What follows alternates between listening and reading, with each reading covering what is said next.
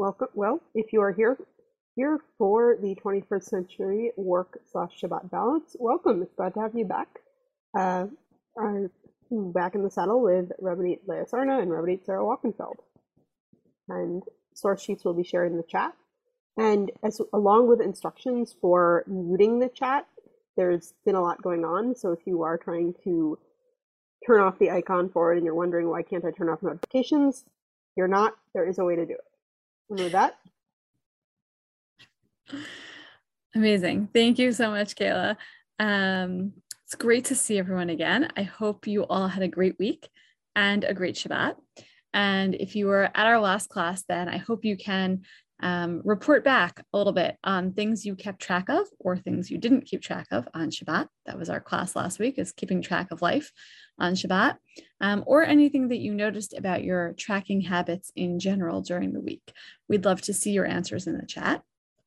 General Zoom housekeeping, please stay muted, but please do use the chat whenever you have something to ask or to say.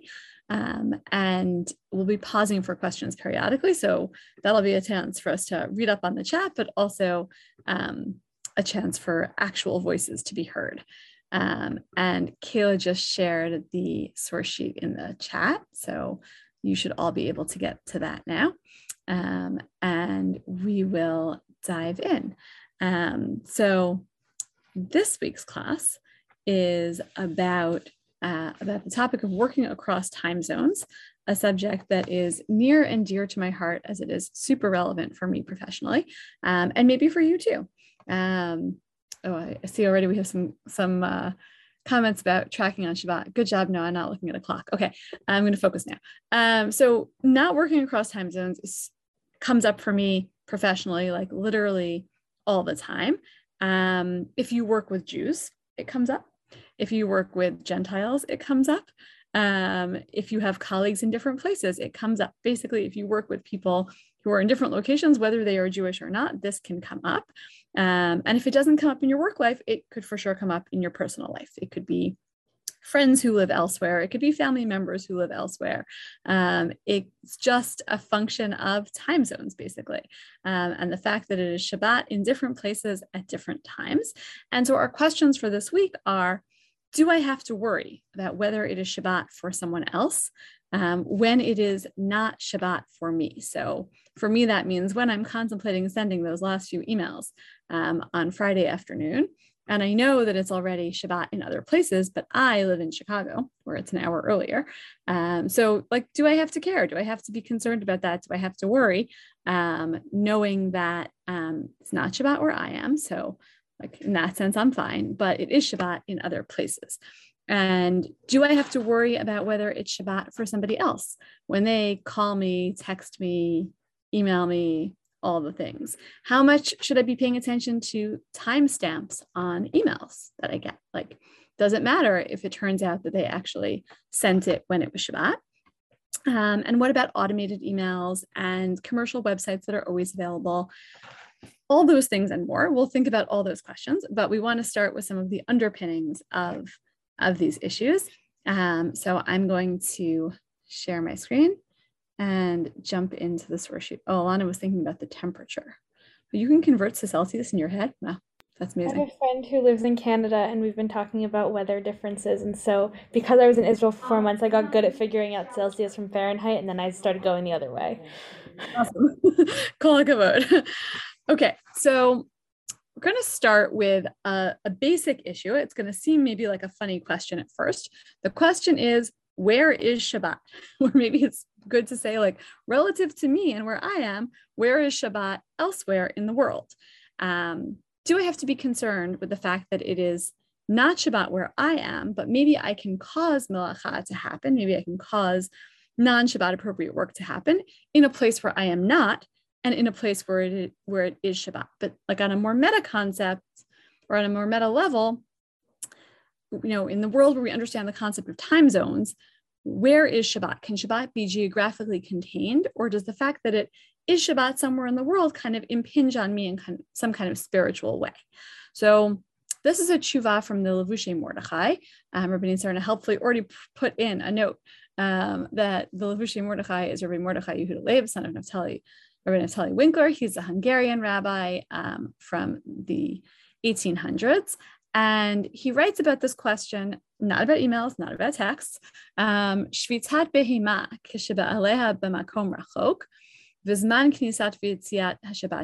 basically worrying about, um, I'm over here and my animals are over there. Um, over here and over there being, in this case, I think ultimately like the land of Israel and, and not the land of Israel, right? Hungary, presumably. Um, and uh, and so like my animals are doing work in a place where it is Shabbat, but I'm already in a place where it's not Shabbat. Do I have to worry about my animals doing work in that place? And uh, he starts out by saying, okay, so right there's there's different time zones, and he spends a lot of time on kind of affirming affirming that idea. Um, and says, right, as a general rule, I'm skipping a little bit but to the bolded part, kol echad shovet kizman kizman mikomo. Um, that in in general, right, everyone keeps Shabbat. This you already know. Everyone keeps Shabbat in the place where they are.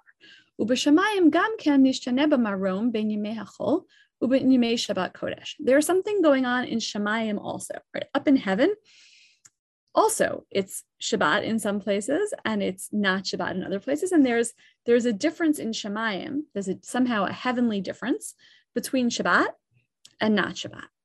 Um, and what does that what does that look like exactly? Or i never really thought about this before but um, if all of shabbat is modeled on the idea that god rested so that that was like a one-time deal but now when does god when, when is it shabbat for god essentially?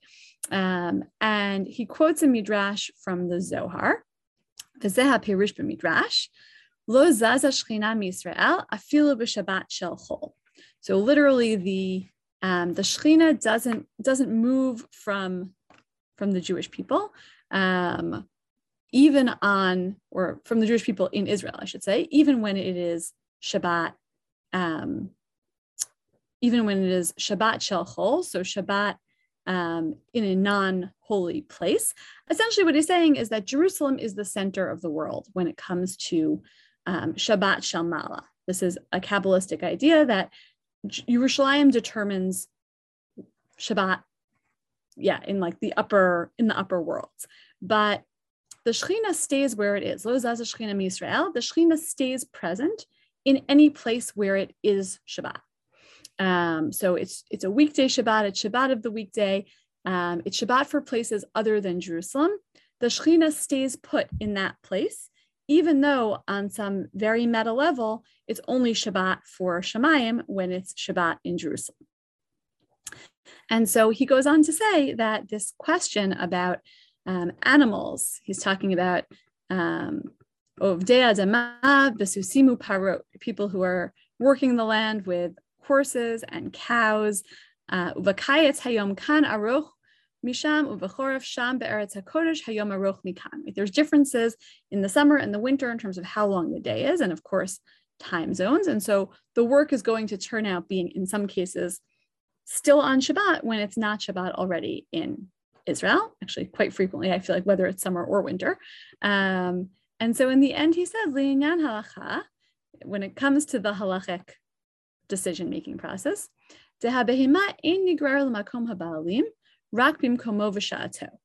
the animals aren't, um, they're not bound by the place where the owner of the animals is. They're bound by their own place and their own time. And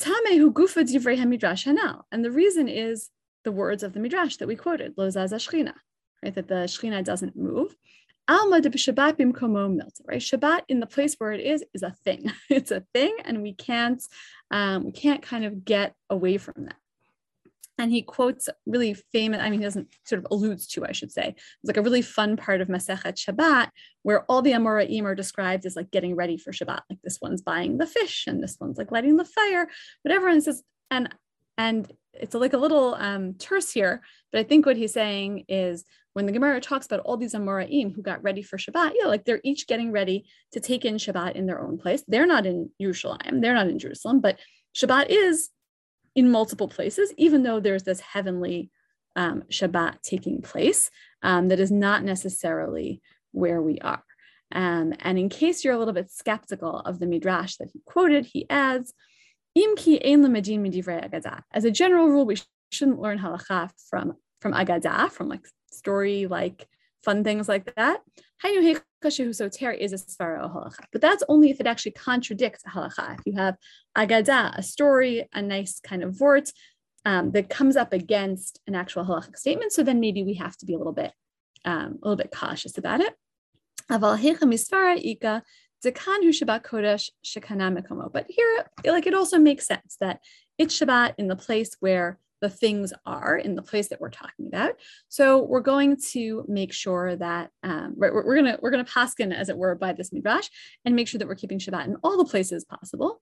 Um, ובפרט בדברים הנשגבים משכל אנושי צריך להטות אוזנינו להקשיב הדברים כהווייתן. And especially when it comes to these like sort of mystical, big picture meta things, we really should listen to these. Um, you know, it's it's uh, it's more than any person can understand, right? Niskav Mesechel Enoshi, it's like higher level than most of our understanding. So if you're having trouble dealing with like Jerusalem, Shabbat, in Shemayim, the rest of us, okay, so like that's fine. He feels like it's a difficult concept also, but bottom line, um, what what he came here to say, what the Levushim Mordechai wants you to know is that um, it is actually Shabbat in the place where the malacha is happening. So, Tzarich l'shamro kemoshe makom gorem these words here are really his bottom line. You have to keep Shabbat in accordance with the place where the malacha is happening. That's how you keep Shabbat. So I could say, sure, like I'm in Chicago, you're in New York. If I could make malacha happen in New York, so okay, right? Like the fact that it's Shabbat in New York, but I'm in Chicago, it's not Shabbat here yet. No dice, says the Vushi Mordechai, because it matters if you're disturbing Shabbat in the place where it is. And if this is the case, then we really have to think about um, where in the world, other than where we are, might we be impacting Shabbat?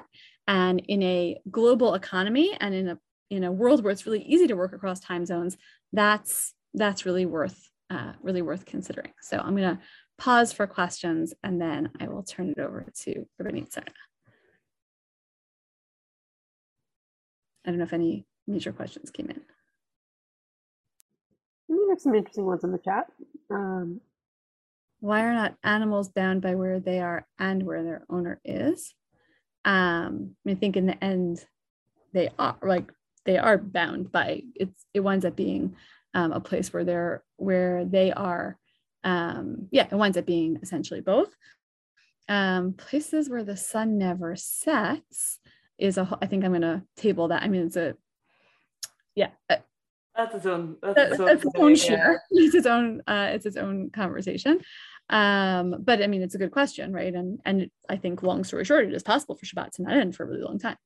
Um but there are all sorts of interesting things if you oh i see robert cohen responded right? Northern scandinavia right? So there are rulings that are um that are put into place for places like this. But i would yeah. say like most of us don't live in those places and what's crazy about this is like, I mean, I always remember hearing about like, yeah, you know, like the North Pole, the South Pole, like how do you ever deal with Shabbat? What if you go to when the Ilan Ramon went into space? Exactly, exactly. But like what's crazy about this is like this is like you just if you live in like quote unquote normal places, right? Like this is worrying about Shabbat in other time zones, even though you're in a time zone where Shabbat starts at a perfectly normal time and ends at a perfectly normal time.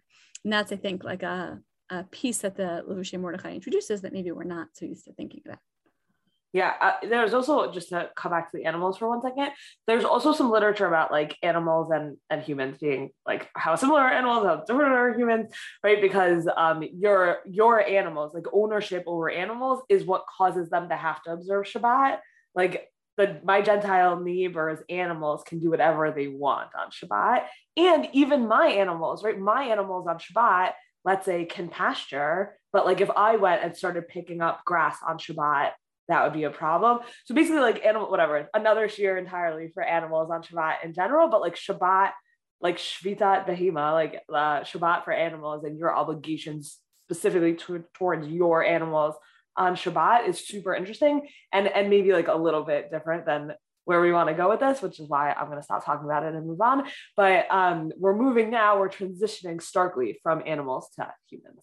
Um, um, okay, so we're going to move on to our next, why is this being so weird? Hang on. Okay, we're moving on to our next um, subject matter, which is non-Jews, communications with non-Jews. Because really, when we're talking about um, communications, emails, picking up the phone, asking someone to do something for you, um, on Shabbat, there's like massive halachic differences between whether you're talking to a Jew or whether you're talking to a non-Jew. So um, the next two sections are like now we're going to do all the like non-Jew stuff, then we're going to do all the Jews stuff, um, and then we're going to do things like if I put up a website, like anyone can navigate to it, Jews, non-Jews. So I open up an answering machine, anyone can call my phone, call call the number and leave a message, Jews or non-Jews. So the the the third thing, or I guess the fourth thing, if you count that as one, um, the fourth category is going to be um, times where like you don't have control over like who uses it during Shabbat. Oh, so we're starting with non-Jews. So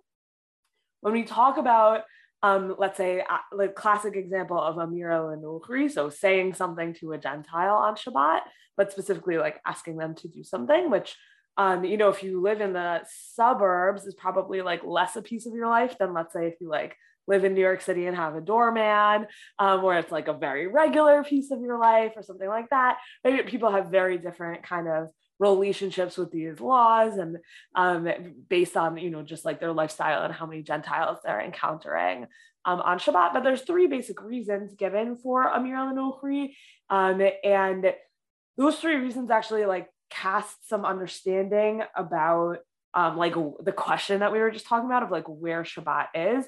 So if you're the Rambam and you say the point of not asking a non-Jew to do stuff for you on Shabbat, um, here, so we'll just read from the beginning. You're not allowed to tell a Gentile to do stuff for you on Shabbat. Even though the Gentile is not obligated themselves in keeping Shabbat, and even if you told the, the Gentile before Shabbos, do this thing for me on Shabbos, even if I don't actually need the thing that the Gentile is going to do, I don't even need it until after Shabbat.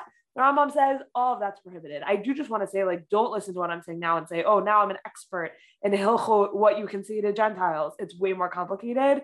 Um, so definitely, we're only here for the, the following line, which is the Davar Zesha Surmi Divrei Sofrim Kadei Shalot Shabbat Kala Be'enehem Ve'avo Laso Batzman. That the matter of asking Gentiles to do stuff for you on Shabbat is rabbinically prohibited so that Shabbat will not become light, like in the eyes of Jews, and then they'll come to the Jew will then come to do the work themselves. So that's for the Rambam. And what you can understand then is that it's like a little bit more like location specific because it's about like the Jew who's the like commander of it is kind of um, it's about like their personal experience. So then the Amira al piece is like really tied to that um, Jew, as opposed to um, to source number three here, which is the next reasoning brought down by Rashi, who says, no, the reason why Jews aren't allowed to tell non-Jews to do things, do this for me. Right? This verse we saw last week. Don't look into your affairs or talk about things, verbally strike bargains. Dibor Asur, it's about the speech itself. So for Rashi, it's yeah, it's it's less about like the location and more about like the experience of the speaker.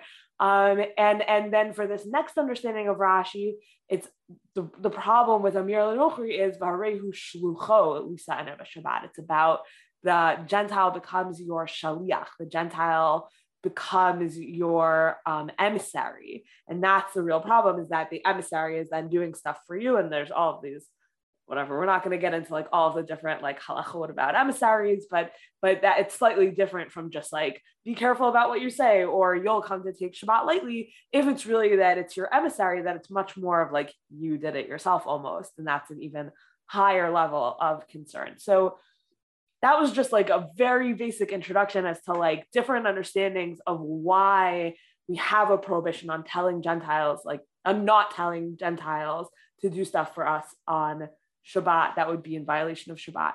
Obviously, everyone has heard of a Shabbos goy and all of that stuff. And I'm not here to tell you like your ancestors who like someone came around and lit the fire in their home Shabbat morning were sinners. Like that's wrong. I don't believe that. Um, but the halachot that make that possible are complicated and not the point now. So that's what I'm gonna leave that with.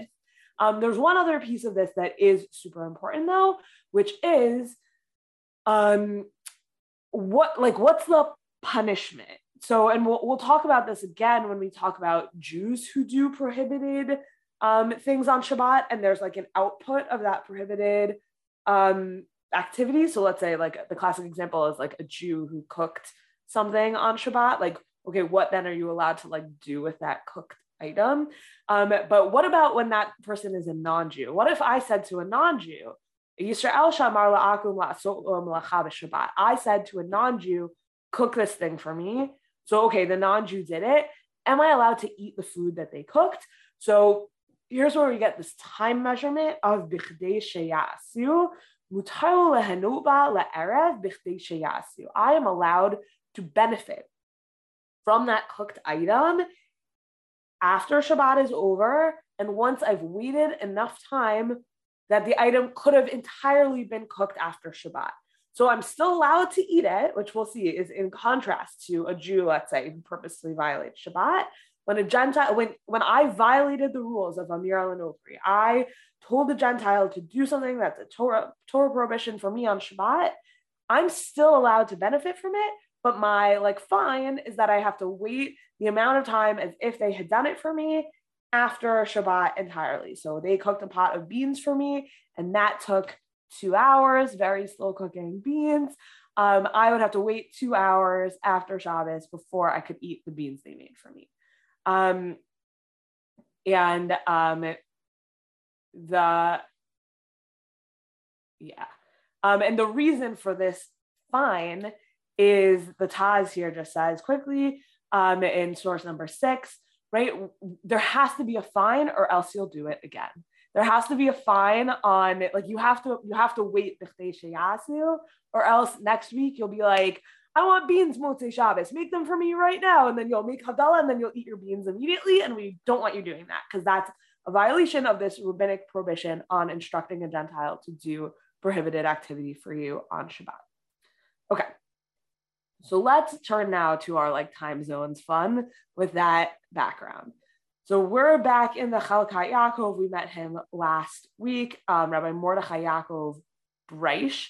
Um, so he was born in the late 1800s. He survived the Shoah and he settles in um, Switzerland. And the Swiss community, for those of you who are familiar, it, it becomes this like very important community, like particularly post Shoah. Um, and he was very like essential to that. And he got a lot of questions, but not just from the Swiss community, but actually from around the world. So this question comes from his um, relative who's living in New York. So the question is, Misha nimtzav makom shebesham taram ayal shabata imutar letzochech betelefon lemakom shekvar ayal shabata. So the specifics of this question is oh, someone who's in a place where it's not yet Shabbos, can you talk on the phone to someone who is in a place where it is yes Shabbos? So let's say it's Friday afternoon in New York and you get a call from Switzerland. That's always his like point of reference. It's always Switzerland. Um, are you allowed to pick up the phone? So we'll see what he says about if the caller is Jewish later. But um, here we're going to say, what if the caller is a Gentile? So the first he says is, um, okay, v'nidoninan she'Yisrael omer b'chul la'asot melacha avor Yisrael b'sha'ah shel gabei Yisrael gam kin chol malam b'zeh. Right. So if it's like if it's two Jews and they're both not Shabbos, it's not Shabbos for either of them. There's no problem, right? Um, and then he says, "Makom sha'akum kfar Shabbat Ha'akum lav bar naturi Shabbat. So, okay, but if the Gentile is somewhere where it's already Shabbat, the Gentile doesn't have to keep Shabbos. And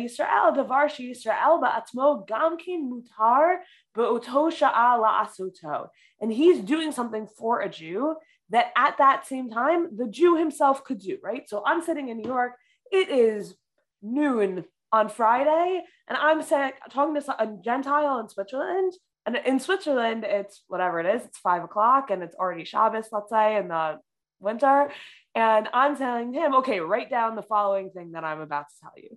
Well, like for the Jew in New York, they could write it down themselves and it would be totally fine. So he says, of course, for the Gentile sitting in Switzerland, who Shabbos doesn't even apply to them, of course, the Gentile could also write down what he's about to tell him. Um, right? Because uh, ve'eno dome omer la'akum Shabbat, and it's not the same as someone on Friday afternoon who says to a Gentile, tomorrow on Shabbos, I want you to do this thing for me. Because but in that case, when the Gentile is cooking your beans on Shabbos, that's sorry, that's exactly at a time he's cooking beans at a time when the Jew is not allowed to cook beans. But in this case, at noon on Friday in New York and five on Friday in Switzerland, that is a time when the Jew is allowed to do Shabbos. So basically, in the like Jew Gentile relationship, says Rav Breish, it's all about where is the Jew and where is Shabbos for the Jew, and that is the entirety of the question that um, that matters in this case. Um, but then he says something a little bit interesting, which is there's this other element of um, like what does it look like? So let's say you have you own a shop, you own maybe like a few shops, one's in New York and one branch is in Switzerland.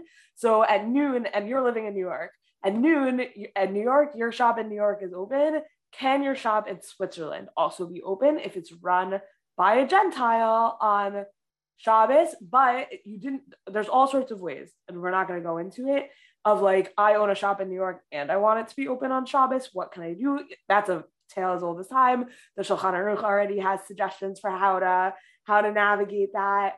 Uh, but this is that's not the case he's talking about. These stores are entirely oh, so the solution is like co-ownership, whatever. But the in this case, in this case, these both stores are entirely owned by the Jew in New York. So he says, Dal vadai Israel hadar ben New York, esek l'mashal b'tzirich. So you have a Jew who lives in New York and he has business in Zurich. Via mefursam she'esek halazeh shayach Israel hadar ben New York. And everyone knows that store, it's owned by that Jew in New York. Lo natir la'akum la'usik be'isko shel Israel anal la'asuk la'achar sha'ayel shabbat b'tzirich al pi heter anal. כיוון דלבעל העסק הזה ישראל הדר בניו יורק תרם על שבתה, וזה ודאי אסור כיוון שהעסק בפה מפורסם שהוא שייך לישראל, right? And this is the point, right? We don't let the Jew who's sitting in uh, the, the we don't let the Jew sitting in New York instruct the store in Zurich, let's say, to be open on Shabbos in Zurich, even if at that time in New York it is weekday in New York, because everyone knows, oh, that's the Jew store. That's the store that belongs to the Jew. And it's right, It's miforsam shu shayach Yisrael. Umakoma esek kfar al shabta. And he says, and right, and everyone knows that it belongs to a Jew, and the and it's already Shabbos in the place that the store is. Vaspara muvenet me'atzmo. And, and the reasoning for this is just obvious, but I think what it is is that it, it really looks bad. And um, that's going to get spelled out even more explicitly by the Betzel HaChochma, who is Rabbi Betzalel Stern. And he moved around a lot, but his life journey took him to um, Melbourne, which is like the queen Jewish city of all time zone issues, because like it's always whenever it's not Shabbos for you, and sorry to our Australian listeners, but like basically it's like whenever it's not Shabbos for you, it's like for sure Shabbos for them because just like the time difference is so extreme, um, and so that's really where like all these questions are gonna come up really in big time. And so he was a rabbi in Melbourne for a short amount of time, and and had to really like own a lot of these time zone questions from from that position. Um, and he says again, right, the Jew in Australia who has a store in New York. So he says near Eshemu Jarim Litasik Bogam Yom HaShabbat. So in this case, he says it seems like it would be allowed for that store to actually, yes, be open on Shabbos. כי כאשר יהיה השעה שבע בבוקר ביום השבת בניו יורק, יהיה כבר שעה עשר בערב מוצאי ליל שבת קודש במלבורן because by the time it's 7 a.m. in New York, Shabbos morning, it's already Motzei Shabbos in Melbourne. The Amy Survadavar, and he says, he says the opposite of what Rav says. He says that there's no, there's not necessarily um, um, oh sorry he says it seems like it should be permitted um, because it's like completely not Shabbos for the owner but at the same time he says um, you can't Lumatzo, yes, Surla Harshola Akum in New York, Lidasik Isko Machanutoshel Yudim Australia, Biom Shu, Arab Shabbos Kodesh in New York. Sorry. So then he, he right, he disagrees with Rav and he says, yeah, it's actually all about the Australian times. Um, I wonder whether if it was like known that some Jew owned the shop and it was like the Jew store, and then it were open, then it were closed on Friday and open on Shabbos, which is what he's suggesting. He suggests, yeah, on Friday, that's when it's Shabbos in Australia. And on Shabbos, that's when it's Sunday in Australia. So it should be closed on Friday, open on Shabbat. But I wonder whether he would actually ultimately agree with Rav Breish that like if everyone knows about it, it's different. Um, but otherwise, it seems like if there's only a um, if there's if there's no Marit Ayin question and there's only if there's no like how does it look question and there's only just this like time zone you're my emissary, I'm telling you to do stuff question, then he says, yeah, then it's all by Melbourne times. When is Shabbos in Melbourne? That's the question. Um, and so your store totally allowed to be open on Shabbos, but it has to be closed on Friday, which is like a very funny thing about um, about Australia. Okay. Um, and the last thing I want to mention about non-Jews is um, is non-Jews and emails. So that's really complicated because when I pick up the phone and I like connect with someone, or when someone, let's say even better, someone calls me on the phone, I know that I'm going to pick up and I'm going to be talking to someone. Like there's going to be a synchronous connection there. When I send an email, I don't know that someone's going to see it right away. There's no reason why they should see it right away. Um, right? It, like if if this were France and like everyone had to close their work emails at all the times when they're not working, then like in fact, you know, like I would know that they're not going to see it um, at that time. And so, what what does it mean exactly to like send an email? Is that the same as the non-Jew next door who I say bake me be- cook me beans on Shabbos day? Um, does email actually even like does the form of communication that is email even like accomplish that kind of communication um, and that kind of like order. So this is where we have um, um, this article by Dov Kidron and Truman, where he talks about, and we'll come back to this article, and he talks about um, all the different complexities about emails. But he really says the main difference is did you say the words do this ASAP or not? That's the real point. Otherwise, like when they decide to answer the email, that's up to them. They could easily answer it before Shabbos starts. They could answer it after Shabbos is over. They decide to do it on Shabbos. That's up to them. And we have this thing in, in Amirah L'Nochri where like if you tell a non-Jew like, please wash my dishes, and then they decide to put it in the dishwasher and turn the dishwasher on, or they decide to use hot water and a sponge, but really you had cold water and soap and brushes there that could have done the dishes completely in a Shabbat appropriate way. You don't have to micromanage them. You can just say, please do the dishes, and they'll choose to do them however they like. Um, and so, similarly with emails, as long as you don't micromanage, as long as you don't say, get back to me ASAP, I need an answer on Shabbat so that when I open my computer after Shabbat, the answer is already there. Um, and you're for sure going to write this email on Shabbat. Um, he says it's basically um, okay. But then the question is let's say you get an email from a non Jew on Shabbat and you see from the timestamp, they sent it on Shabbos.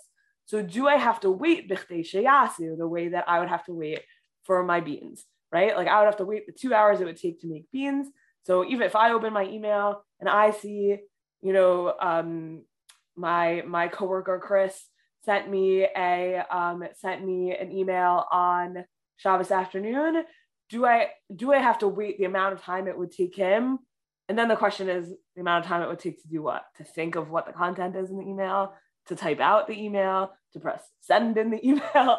Um, and so that's the part that he's sort of like, maybe there should be a but like of what exactly? Like what exactly is the thing that they did? If it's he has he right, he says like sending the email is is K'heref Ayin, like it's it's the blink of an eye.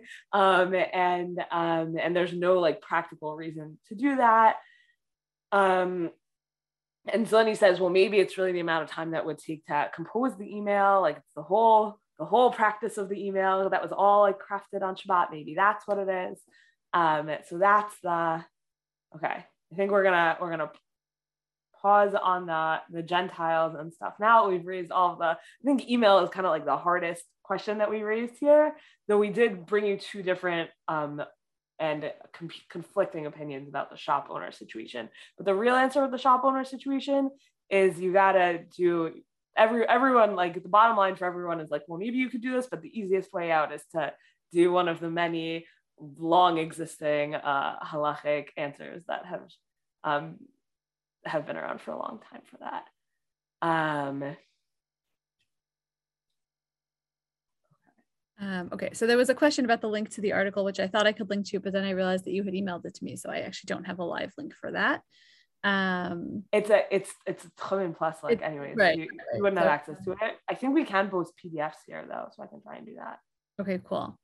Um, and um, a comment about international datelines, which it's true that um, the international dateline was an important um, invention, and also really, I would just say that like time zones in general and daylight savings time and all these things all have impact on these halachic questions, something which I did not think about sufficiently until I moved to Chicago um, and discovered the randomness with which um, time zone lines are drawn. Um, which you really get when you drive east to New York from Chicago. So, um, Oh yeah, you totally do. There is actually we didn't put it in because he doesn't really get into it, but there- there's like an amazing tiny little tshuva um, by Rabbi Aryeh Frommer, um, who was Rabbi Meir Shapiro was like not, he took over Yeshivat Chachmei Lublin after Rabbi Meir Shapiro passed away in 1934. Um, so he was the head of Yeshivat Chachmei Lublin for just like a quick five years. But in those before it was destroyed by the Nazis and he was eventually died in Majdanek, uh, was murdered in Majdanek. Um, and um, but he um, he has like okay what if one jew is standing on like one side of the date line the other one's standing on the other side of the date line can like the one where it's not shabbos for him make kiddush for the other one? Like because they can hear each other. Like can they like pass stuff back and forth? Could the guy who it's not shabbos for walk to shabbos can shabbos walk to weekday um like that right? That he like really brings up all the fun exciting questions but um he, di- he didn't like do justice to the answer so we didn't put it in um, and Alana had a question about WhatsApp with last time active notes. yeah i think whatsapp it, it's almost similar to like a phone thing here um but we'll get to it even more relevantly with um with jews so hold tight And we will try to put in the the article comes from a database, so it's not publicly accessible, but Rabbi Sara will try to post a link to the PDF. Um, and with that, I'm going to share my screen. Um, Jews do really like WhatsApp. It's a true story, especially Jews in Israel really like WhatsApp. Um, yes, and um, and that's complicated. Okay. Um, I want to talk a little bit about communications with Jews on Shabbat, um, or you know, on Shabbat question mark, right? Shabbat for me, it's not Shabbat for you, vice versa, those kinds of things. Um, or even if it's Shabbat for both of us. Um, and um, and here the issue is going to be a little bit different. So we're no longer in Amiral and Nochri land. That's not what's happening with all of its associated issues. Here, the issue that we're really going to talk about is the issue of Lifnei Iver, um, or the prohibition literally against putting a stumbling block before the blind. Although interestingly, it is questionable whether actually putting a stumbling block before a blind person would fall within the Deoraita realm of this prohibition, according to some Rishonim, but that's a fun topic for another time. So um, it's a general rule that you can't, let's say, cause people to sin. Um, and here's here's what the like the, the classic Gemara on this um, says as follows. Minayin shelo yoshit adam koshel yayin l'nazir, ve'ever min hachai. How do we know, because the Gemara assumes that we know, that you can't um, extend a cup of wine to a Nazir, a Nazir who's taken a vow not to drink wine. Um. And you can't um, pull off a limb from an animal, like a living animal, right, and give it to Bnei Noach, because they are the descendants of Noah are all not allowed to eat Ever min uh, you know, um, limb ripped off a living animal. Talmud Lamar, we learn it from the verse. You can't place a stumbling block before the blind. Um, so again, understood in the case of this, like the, the specific way this pasuk is being read, not just literally don't put a stumbling block before a blind person, but don't don't lead someone to sin, right? Don't cause someone to do that. They're the blind person relative to you because you're um, you like know what's up, right? And you're giving them this opportunity to do something that they shouldn't do. Um, but then the Gemara asks, shakli ihu uh, yeah. So like the person, even if you didn't give it to them, right? Like, couldn't they take it anyway? Meaning, don't people like ha- what's what's the threshold for saying I made you do this sin? Right? Like, I have little kids. Little kids will always say he made me do it. She made me do it. It's like no, no, no. You kind of did that by yourself. You didn't need me to help you. Um, so um, so did you really transgress this lifnei iver um, if they could have done it anyway? Um, what are we talking about in this case? That you're the two people are standing on two different sides of the river. So me and the wine, we are over here, and you, the Nazir, are on the other side of the river. You wouldn't be able to get the wine were it not for me like leaning across the river and bringing you the cup of wine. You couldn't transgress that without me. Um, and the Gemara says, yeah, that's that's a good a good understanding. Dekanami dekatani lo yoshit velo katani lo because it says you shouldn't um, like extend it. You shouldn't reach it over to the person. It doesn't just say don't give it to them. So yes, that's the that's the actual reading of this case. Um, Lifnei iver applies when we are helping someone do something that they should not do only if it's something that they could not otherwise do without us.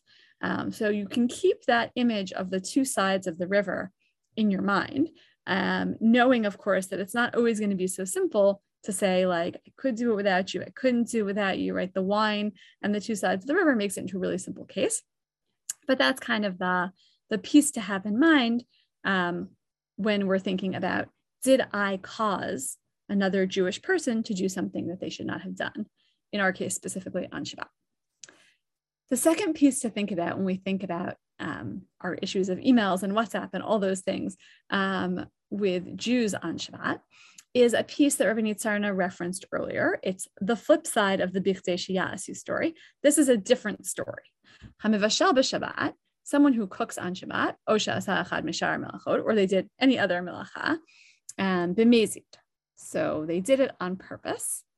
Asur lo That person, says the Shulchan Aruch, can never get benefit from the thing that they have done, right? The Jew who cooked the pot of beans on Shabbat, knowing, deciding, I'm going to do this on purpose on Shabbat, even though I know it's malcha, they should never eat those beans. mutar Shabbat, miyad. But other people can eat those beans. I'm not sure how we got with stuck with beans, but fine. You can can eat the beans right after Shabbat I don't know, can eat the food right after Shabbat immediately. Um, right, I don't have to wait. If you cooked on Shabbat on purpose, I don't have to wait. Um, I just, um, you know, I, I can eat it because we're not, we don't have that same concern of like, I'm going to tell a non-Jew to do something for me. That's something you could get used to. The assumption is like, not going to start doing that with other Jews. Asur u'erev mutar. But if it's beshogeg, this is going to be important. If the person sent the email accidentally, um, but not really the email, if the person cooked accidentally, right? In the case of the of the Shulchan Aruch, meaning they didn't know it was Shabbat or they didn't know that you weren't allowed to do this kind of cooking. So then the person who did the cooking can't benefit from it that day, but immediately after Shabbat, it's permissible, of course, to you. That would be true even if they did it on purpose, and it's permissible to them as well. So that's if somebody does melacha on Shabbat in terms of benefiting from it. So, kind of taking armed with those two pieces of knowledge, let's look at some test cases relevant to the kinds of questions that we're asking. So, first of all, we'll go back to the Chelkat Yaakov um, for um, Jews on the phone this time. So, same basic setup, like right as Rabbanit Sarna said, there's always going to be um, somebody in Europe and somebody not in Europe um, in in his questions. Um, so um, so he's in a somebody's in a place right Mishinim Sabim Makom Shibasham Teramayal Shabbat. All right, he's in a place where it's not yet Shabbat, um, and um, can he talk to somebody on the phone in a place where it's already Shabbat? Um, and um, right, and the assumption is right, everybody in this particular case is Jewish, and it's just a question of right, can you do this? So he spells it out more here. Echad ben New York, kibel sicha telefonit Europa. It's somebody who's in New York gets a call from somebody who's in Europe. It's already Shabbat in Europe. Um, and he goes on to say, um, be'Europa, ino shomer Shabbat, right? This is a case where, oops, this is a case where the person in Europe is not keeping Shabbat.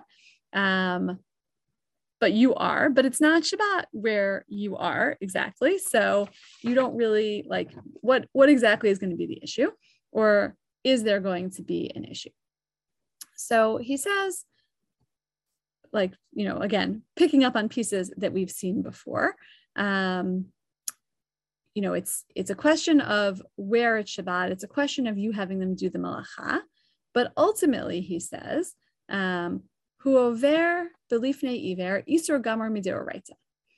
He is actually transgressing the isur deoraita of lifnei iver, the textbook case that we saw in the Gemara of you're causing someone, you're enabling someone to do something they shouldn't do, that without you they couldn't do. Um, he says this falls into that category. And the really intense part of what he says um, is okay, telephone calls um, without getting too far into electricity, which we've pretty successfully avoided so far, actually, kind of, yeah, amazingly. Um, we were worried about getting stuck there. So forgetting about electricity and circuits and like what exactly, what malacha do I do when I make a phone call? You don't even have to worry about that, Rav says, because um, actually, da'at she machshil iver. Um, when you make someone else do a derabanan, you're still doing the deoraita of lifnei iver, um, right? Min haTorah, it's the deoraita level. Lo garami machshilo be'evan al It's literally no different than if you tripped them up with a stone on the way. Um, so that's actually his psak, is that you can't do this. And yeah, all, you know, quote unquote, all they've done is pick up the phone all you've done is enable them to pick up the phone. It's maybe not so much malacha there, but it is a problem for sure of lifnei iver. It is a problem of kind of like tripping them up in this way. So that's phones. Let's think a little bit about emails. Going back to this article from uh, from Harav Kidron in Tchumen, um, here he gets even deeper into the questions of like, what kind of communication is email really? And and particularly in terms of when do we answer emails? Like the phone rings. I don't know about you but like my instinct is definitely still to pick up the phone even though i know that there's like tons of spam callers out there. Um, plus i can see who's calling me and it could take like more thinking to think about like um, you know like so and so is calling me so i pick up the phone like that's my instinct do i stop to think about what time it is where she is not necessarily, right? Like it's not necessarily going to be the thing that crosses my mind in the split second when I see their name cross my screen. Email, and I think a lot of it, I put WhatsApp in this category also, but you can tell me what you think, um, is, is in like a little bit of a different category. Like you can answer spontaneously, you can answer like immediately, but have like a little bit more time to react and you don't answer every WhatsApp right away and you don't answer every email right away. So there's kind of more variability here. And he gets into that. So um, he says when the when the email is sent to a Jew, our issue is for sure lifnei iver.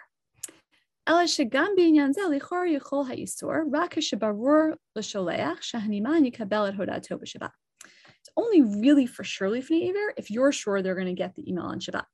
So now you're kind of playing a game. Like I know that the Jew that I'm sending the email to doesn't keep Shabbat. But I, I'm not totally sure if they are going to check email or not, which is like a separate question.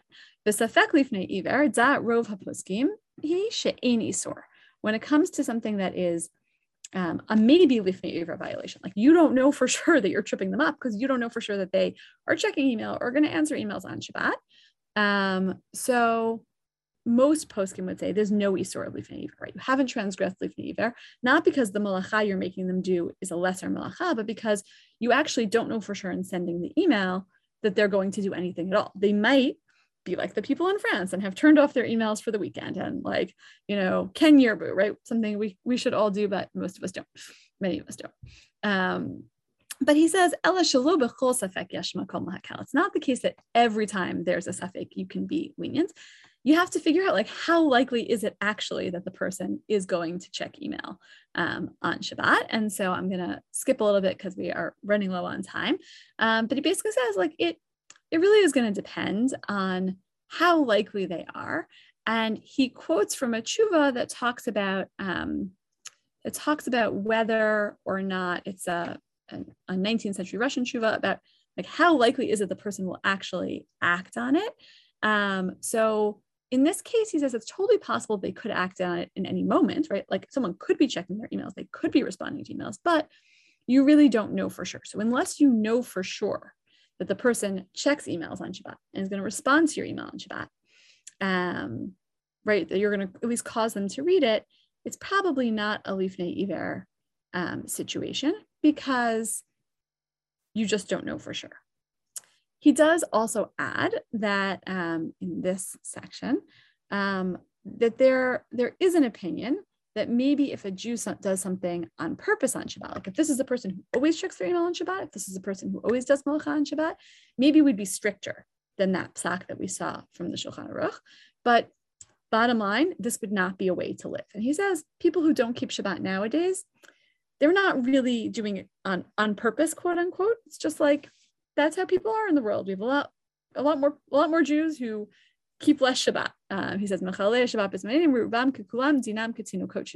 They are like children who were taken captive. They don't, they're not really considered classic mazid. They're not doing the malacha in order to do malacha on Shabbat. And so we can be lenient um, because the flip side, if we couldn't be lenient, right? Going go back to the idea of Mazid, right? Maybe we would have to say, according to this opinion, that you could never get benefit from the email, right? Imagine having emails in your inbox, seeing the timestamp, or having messages on your WhatsApp, and you're like, I'm sorry, like I can never read your message. I will never be responding to that email. When will I be getting back to you? Not ever, um, because actually um, it was written on Shabbat. So ultimately, this article gives an out and Rav Kidron says, no, you can actually, we assume it's not like a mazid mazid kind of situation. Um, as long as you're not making them answer their emails on Shabbat, and as long as they're not doing it kind of lahachis, right, because they really want to transgress Shabbat, um, it's fine to be reading those emails. Okay, um, pausing to see if there are questions, and we will be able to go on.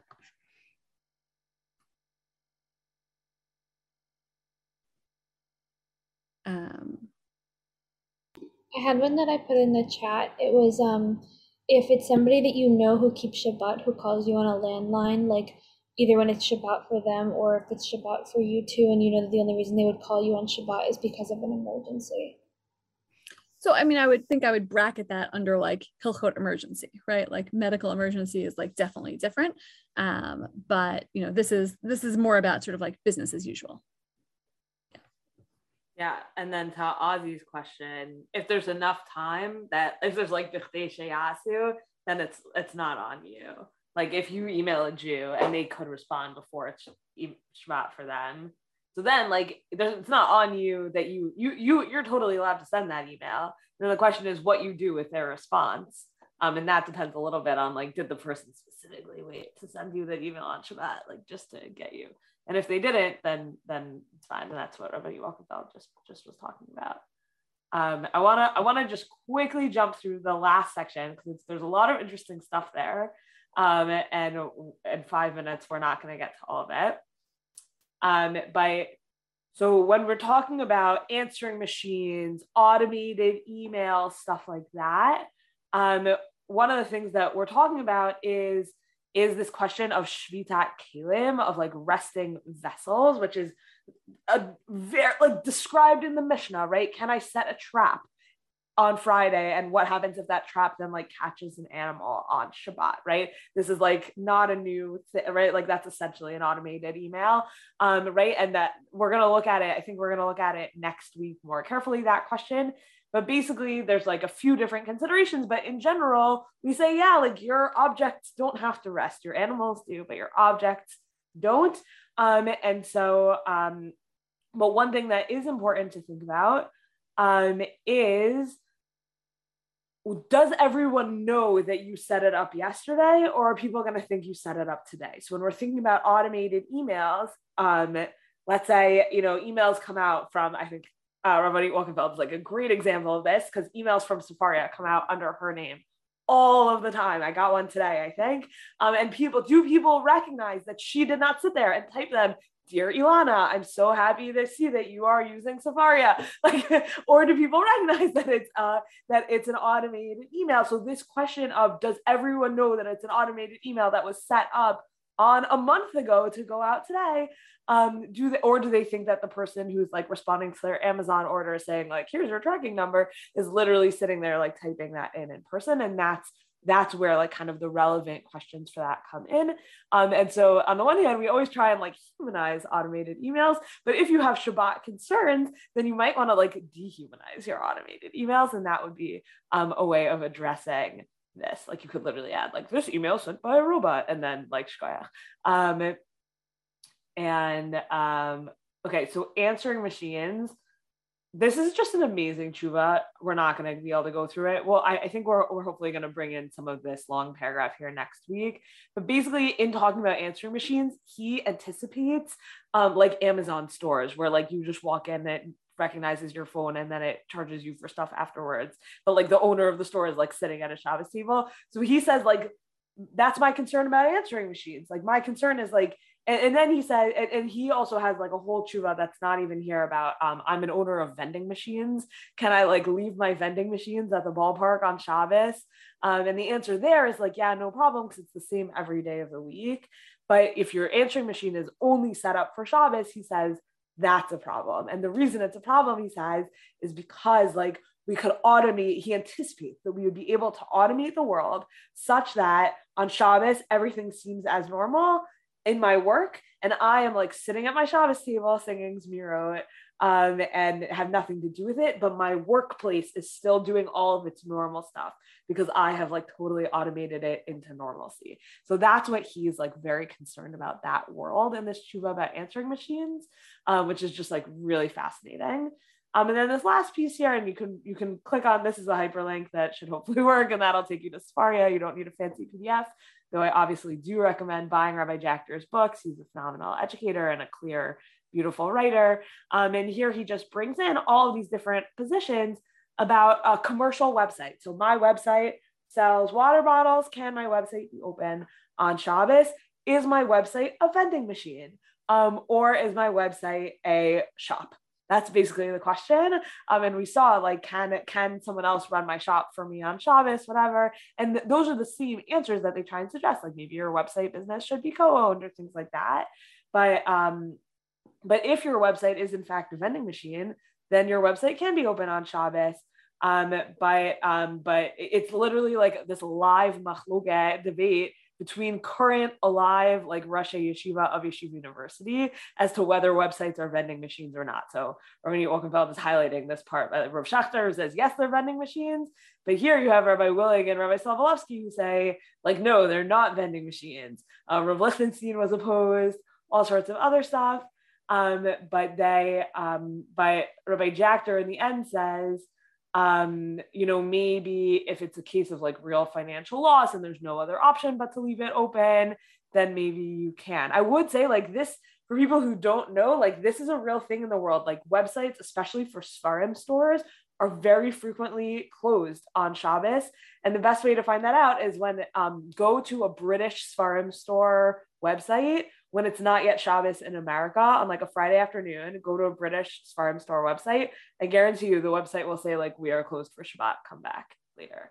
Um, and um, so it's a real thing in the world. Web commercial websites, there are there are ones that close on Shabbat, um, and um, and that but but fascinatingly, like they're closed on their Shabbat and not on my Shabbat, that British Sfarim store. So um, that is also um, that's also kind of an interesting piece of this, I do, I do like definitely want to recommend Rabbi Jachter's writing on this because he brings in all the different opinions and he brings in also this sort of Bryce here in translation. If you want to read that, or you can obviously look up the full tshuva and stuff like that. Um, okay, obviously these questions are like so interesting. They're unfolding. Um, there's a lot more about this kind of like automation questions than there actually was about some of our like body tracking device questions last week. There's like a lot of because it started earlier, like automation start vending machines have existed for a long time. Um, so there's just more literature about it. Um, and yet like the time, the time zone aspect of it is um is very, very um interesting and and uh and exciting. So Kayla asked do the type of goods matter for the website? If I'm selling digital goods, am I more of a vending machine than an online store selling products that need to be shipped? Um, yeah, that's so the the the book is um the book is is Gray Matter by Rabbi Jachter, not Rabbi Schachter. um, different people with different names. Uh, I'm trying to Okay. Yeah. Anyways, there's just like a lot more to be said on this, but hopefully it was like an interesting introduction to like the issues involved of asking Gentiles to do things on Shabbat, but like what time zone is your Gentile in? Um, and who's Shabbat? Like where is Shabbat? Um, and and enabling people to do stuff on Shabbat and benefiting from enabling Jews to do stuff on Shabbat, benefiting from Jews doing things on Shabbat are all kind of the same values that underlie the whole question, even as the world gets more globalized and more interconnected and, and work takes over more and more spaces of our lives um, and more complicated. Um, Rabbi Wolkenfeld, do you have anything to add in closing? Just, you know, homework. You should notice this coming Shabbat. Um, what is automated? I told Rabbanit Sarna that I woke up early on Sunday morning to um, work on this class with her and like the first email I got was an angry email from my Israel team saying that an automated message had been sent out in their names on Shabbat. Okay, unclear how that happened, but they got ang- they got like hate mail back being like, how could you send out an email on Shabbat?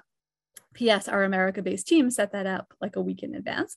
Um, so if anything like that happens in your life, you should notice it and report it back here. If you send something, if someone else sends something that gets misconstrued, if you open your email or your WhatsApp after Shabbat and you see things and you're like, hmm, when was that sent? Hmm, when can I reply to it? So that's your homework to think about. Um, and we will zoom out and talk about some of these meta issues next time, but we'll, as Rabbi Sarna said, circle back to some of the chuvot at the end here that we rushed through. Um, and we look forward to seeing you guys next week. Um, and the, sorry, the link that I put to Gray Matter is a book. It is in a, it is on a website um, specifically, the website is Sefaria. There we have multiple volumes of a book called Gray Matter. You can buy the book, but I can't show you the physical book right now because I don't have it. But that's the book just digitized. Ebook housed in the Sefaria. okay, thank you guys.